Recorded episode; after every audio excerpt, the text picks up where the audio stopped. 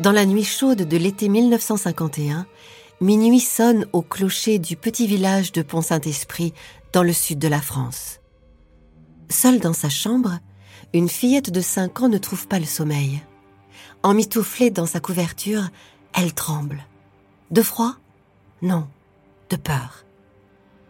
Couchée dans son lit, son regard balaye la pièce plongée dans la pénombre. La lueur de la lune projette sur le mur d'étranges ombres aux formes menaçantes. Soudain, un hurlement de loup vient briser le silence de la nuit. La fillette sursaute. De la sueur perle de son front. Sa respiration s'accélère. Un nouveau grognement bestial retentit, mais cette fois-ci, il provient de la chambre. L'enfant reste muette et immobile. Son visage est livide. Et si le monstre était dans l'armoire en face de son lit ? Pire encore, et s'il se cachait sous son lit ? Dehors, le chant du loup recommence. Il semble même se rapprocher. Tentant de reprendre ses esprits, la gamine ferme les yeux. L'obscurité totale devient presque réconfortante. Elle ouvre de nouveau les yeux et découvre un sang rouge et épais qui coule du plafond gondolé. D'abord quelques gouttes, puis très vite, une véritable pluie d'hémoglobine s'abat sur elle. Podcast Story. Tétanisée, la fillette tente de hurler. Quelque chose l'en empêche. Sa gorge est nouée. Elle sent sa bouche se remplir d'une étrange matière. Des cheveux, de longs cheveux bruns et humides lui sortent de la bouche. Elle a beau tirer dessus pour s'en débarrasser, rien n'y fait. Des cheveux, encore et encore. Soudain, un tremblement secoue le lit. La petite fille découvre face à elle l'origine des grognements. C'est un ours, dans sa chambre. Un ours énorme, aux yeux rouges et aux dents tranchantes, se tient face à elle, la bouche pleine d'écume et les griffes acérées. La gorge toujours obstruée, la fillette voit l'animal lui sauter dessus. Toute cette scène n'est pas réelle. Dans son lit, la fillette pousse des cris de terreur, les yeux exorbités. Ses parents, paniqués, tentent de la ramener à la raison. Au même moment, d'autres villageois errent dans les rues, victimes eux aussi d'étranges hallucinations. Le village tout entier a sombré dans la folie. Au début des années 50, la France pense encore les plaies de la guerre. Malgré la victoire, le pays peine à se relever. Presque la moitié de la population est alors rurale. Dans le département du Gard, un petit village d'environ 4000 âmes borde le Rhône. Son nom ? Pont-Saint-Esprit. Autrefois appelé Saint-Saturnin-du-Port, le petit bourg fut renommé au moment de la construction de son célèbre pont. Bâti entre 1265 et 1309, il enjambe le fleuve sur près d'1 kilomètre. Les années de travail furent dures et harassantes. Une légende raconte que le Saint-Esprit serait apparu au moment de sa construction. Prenant l'apparence d'un 13e ouvrier, il serait venu en aide à un groupe de 12 compagnons de chantier. C'est ainsi qu'on le nomma le pont du Saint-Esprit. Bombardé en 1944, il fut partiellement détruit, mais il est resté debout. Les Spiripontins voient en lui un signe de résistance et de force. Nous sommes le 15 août 1951. Sur cette terre agricole et surtout viticole, l'été est chaud et les vendanges ne vont pas tarder à commencer. Mais un autre événement est également prévu. Le village s'apprête à célébrer l'Assomption, la fête de la Vierge. En ce jour férié, une procession arpente les rues de Pont-Saint-Esprit au son des cloches et des chants religieux. Dans les maisons, les tables sont dressées et les familles se rassemblent autour d'un modeste repas garni de pain et de vin. Une fois les festivités terminées, le petit village s'endort dans la douceur de la nuit.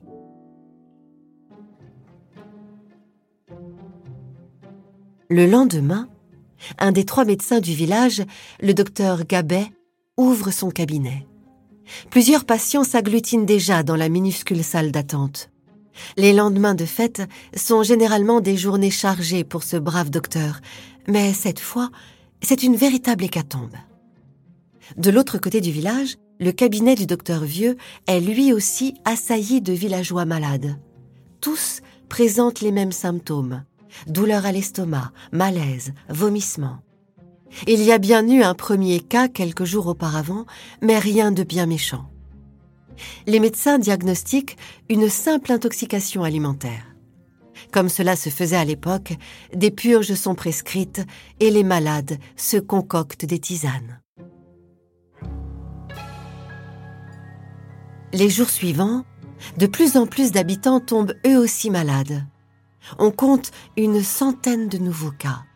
Certains présentent de nouveaux symptômes, une baisse du rythme cardiaque, une chute de tension et une température corporelle ne dépassant pas les 35 degrés. Il faut ajouter d'importantes crises d'insomnie. Pour combler leur mal de sommeil, certains font des balades nocturnes dans le village. Les ruelles, habituellement calmes la nuit venue, deviennent de véritables boulevards. Un homme prétend ne pas avoir fermé l'œil depuis la fête de la Vierge. D'autres s'acharnent à travailler durant ces longues nuits blanches. Une jeune couturière s'étonne même d'avoir réussi à rattraper tout son retard accumulé depuis une semaine en seulement une nuit. Arrivent alors les premières crises d'hallucination.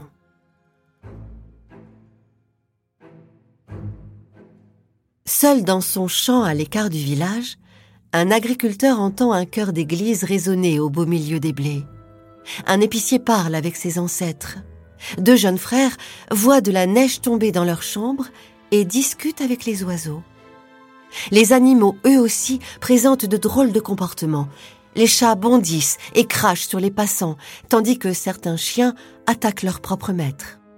D'autres se mettent à sauter et à tourner jusqu'à en mourir. On compte à présent près de 150 personnes intoxiquées et 6 sont hospitalisées. Les médecins sont inquiets et restent impuissants face au mal qui frappe le village. Ils sont alors loin de s'imaginer que le pire est à venir.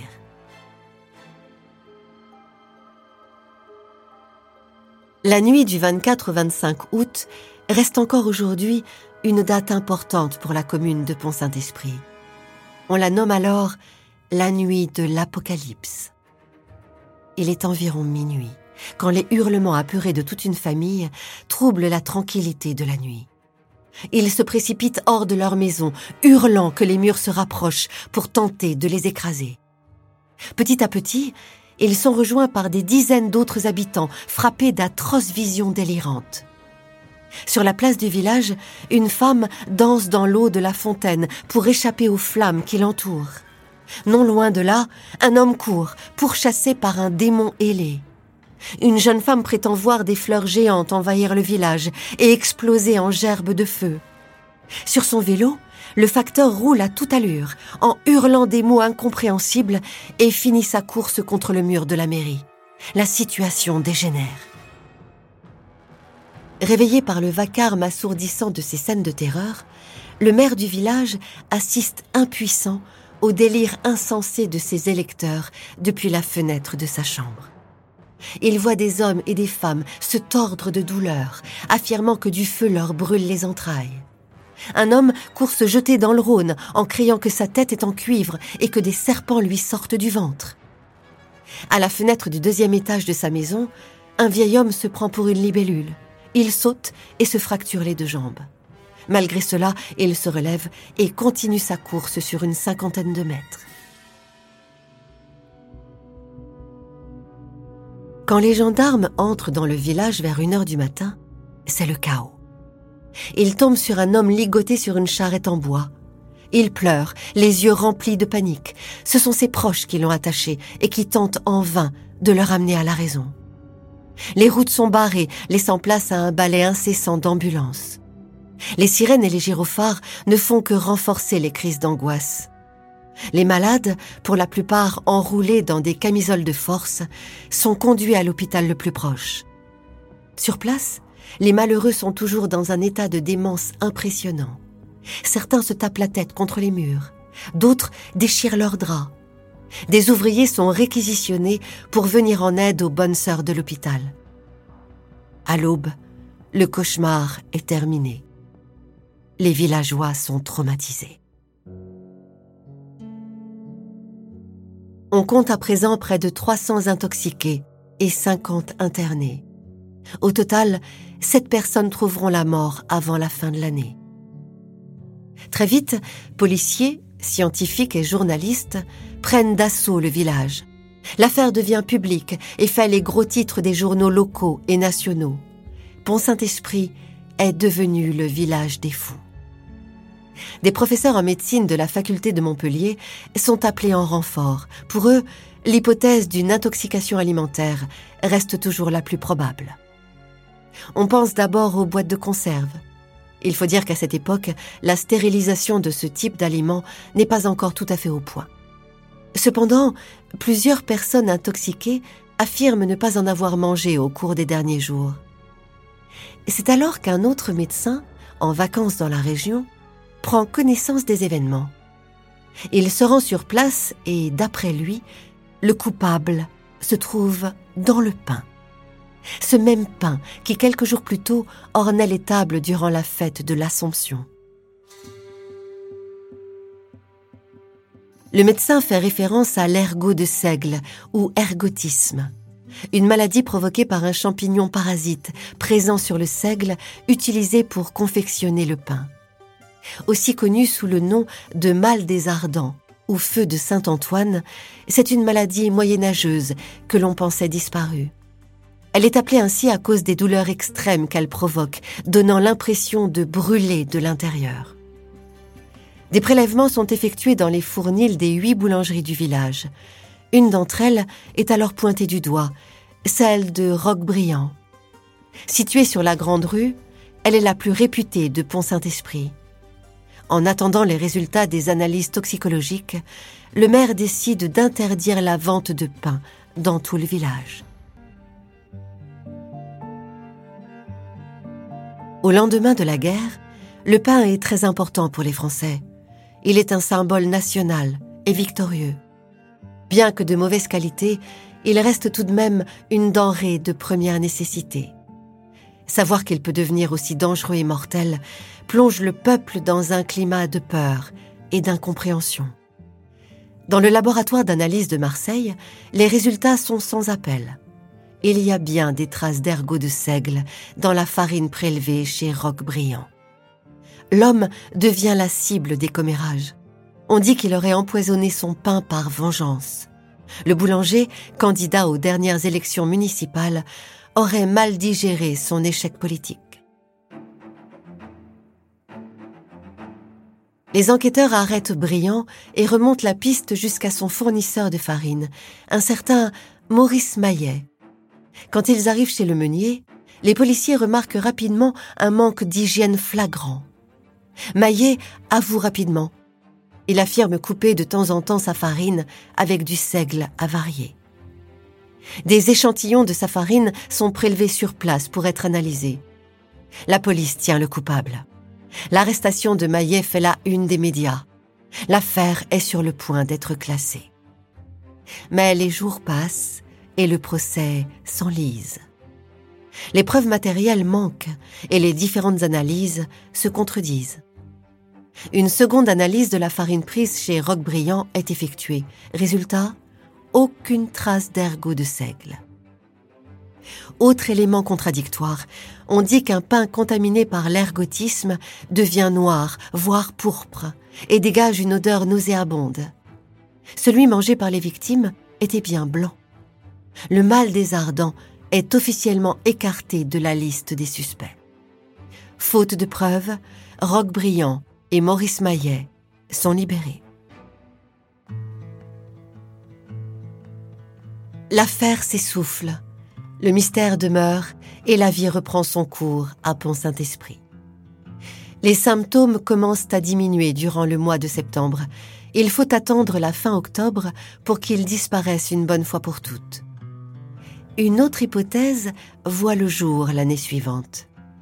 Suite à une importante opération menée au sein des moulins du pays, on constate que certains meuniers utilisent un agent de blanchiment illégal appelé l'agène, un composé chimique pathogène donnant au pain un aspect plus appétissant, mais pouvant provoquer des symptômes proches de ceux de Pont-Saint-Esprit. Ce procédé est rapidement soupçonné et plusieurs meuniers de France sont mis en cause. Devant la colère de la profession et le risque de mettre en péril toute la chaîne de production, la justice demande l'arrêt définitif de l'enquête. Retour à la case départ. En 1954, 3 ans après les faits, le juge d'instruction chargé de l'affaire prétend avoir enfin trouvé l'origine de la contamination. Selon lui, elle serait due à un fongicide appelé le panogène, un produit utilisé pour la bonne conservation des grains de céréales. La petite quantité de mercure présente dans le composé serait alors la cause des délires hallucinatoires. Cette hypothèse est retenue par la justice et permet de classer le dossier définitivement. Le temps passe, et avec lui, les théories les plus folles voient le jour. On accuse l'eau de la fontaine, le sortilège d'une bohémienne de passage, la SNCF, le pape ou encore le diable lui-même. Puis viennent les théories politiques. Au moment des faits, les tensions géopolitiques de la guerre froide se font ressentir dans le monde entier. Les deux blocs, Est et Ouest, se partagent le monde. Dans le village, les avis sont partagés, certains habitants étant pro-américains et d'autres pro-soviétiques. Les risques d'une nouvelle guerre mondiale pèsent sur le monde et un climat de paranoïa plane sur le pays. Des villageois vont même jusqu'à affirmer avoir aperçu un sous-marin dans le Rhône au moment des faits. Encore une hallucination ? Près de 60 ans plus tard, en 2009, le journaliste américain Hank Albarelli relance l'affaire du pain maudit. En fouillant dans les archives de la CIA, il découvre un document déclassifié mentionnant l'incident de Pont-Saint-Esprit. Autre nom présent sur ce document, celui de Frank Olson. Olson était un biochimiste travaillant pour la CIA et l'armée américaine dans les années 40. À cette époque, le gouvernement américain développait un programme de techniques de manipulation mentale top secret. Nom de code, MK-Naomi. Quel lien peut-il y avoir entre les événements de Pont-Saint-Esprit et la CIA ? Après la débâcle et les pertes humaines durant la Seconde Guerre mondiale, l'armée américaine songe à une nouvelle forme d'armement. Les activités de ce programme avaient pour but de développer des armes biologiques et notamment la dissémination sous forme d'aérosols de virus tels que la variole ou la peste. Au début des années 50, la CIA commence également à expérimenter les premières techniques d'interrogatoire à l'aide d'agents chimiques. Quant à Frank Olson, ses travaux étaient essentiellement basés sur les effets puissants du LSD. Découvert et synthétisé en 1938, le LSD est obtenu à partir d'un champignon vénéneux appelé Claviceps purpurea, aussi connu sous le nom de ergot de seigle. Ça vous rappelle quelque chose ? L'agence gouvernementale voit dans ses effets psychédéliques et désinhibants un parfait sérum de vérité. Le journaliste Albarelli fait le lien entre les deux éléments. Et si les crises de folie qui ont frappé Pont-Saint-Esprit en 1951 étaient en réalité un bad trip collectif, une expérimentation organisée par la CIA ? Selon lui, le LSD aurait été pulvérisé sur le village, par avion, avant d'être directement injecté dans le pain. Une mission digne des plus grands films d'espionnage hollywoodiens. Au cours de son enquête, le journaliste découvre qu'Olson était en France quelques mois seulement avant l'incident de Pont-Saint-Esprit. À son retour au pays, il se serait confié à sa femme et lui aurait avoué avoir fait, selon ses mots, une terrible erreur.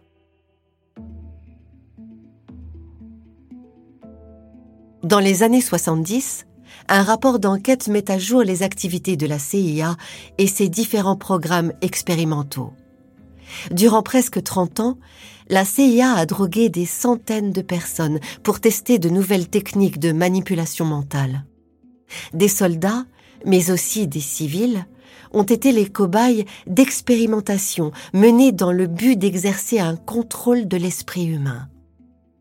En 1953, Olson plonge dans une profonde dépression et songe à démissionner de ses fonctions. Il est convoqué à New York par la CIA et pris en charge plusieurs jours par un psychiatre, travaillant lui aussi pour l'agence gouvernementale. Sous le contrôle de ses supérieurs, son état de santé semble s'améliorer. Mais le 28 novembre, à environ 2h25 du matin, Olson passe à travers la fenêtre de sa chambre d'hôtel. Il est retrouvé 10 étages plus bas, le crâne fracassé sur le trottoir de la 7e Avenue.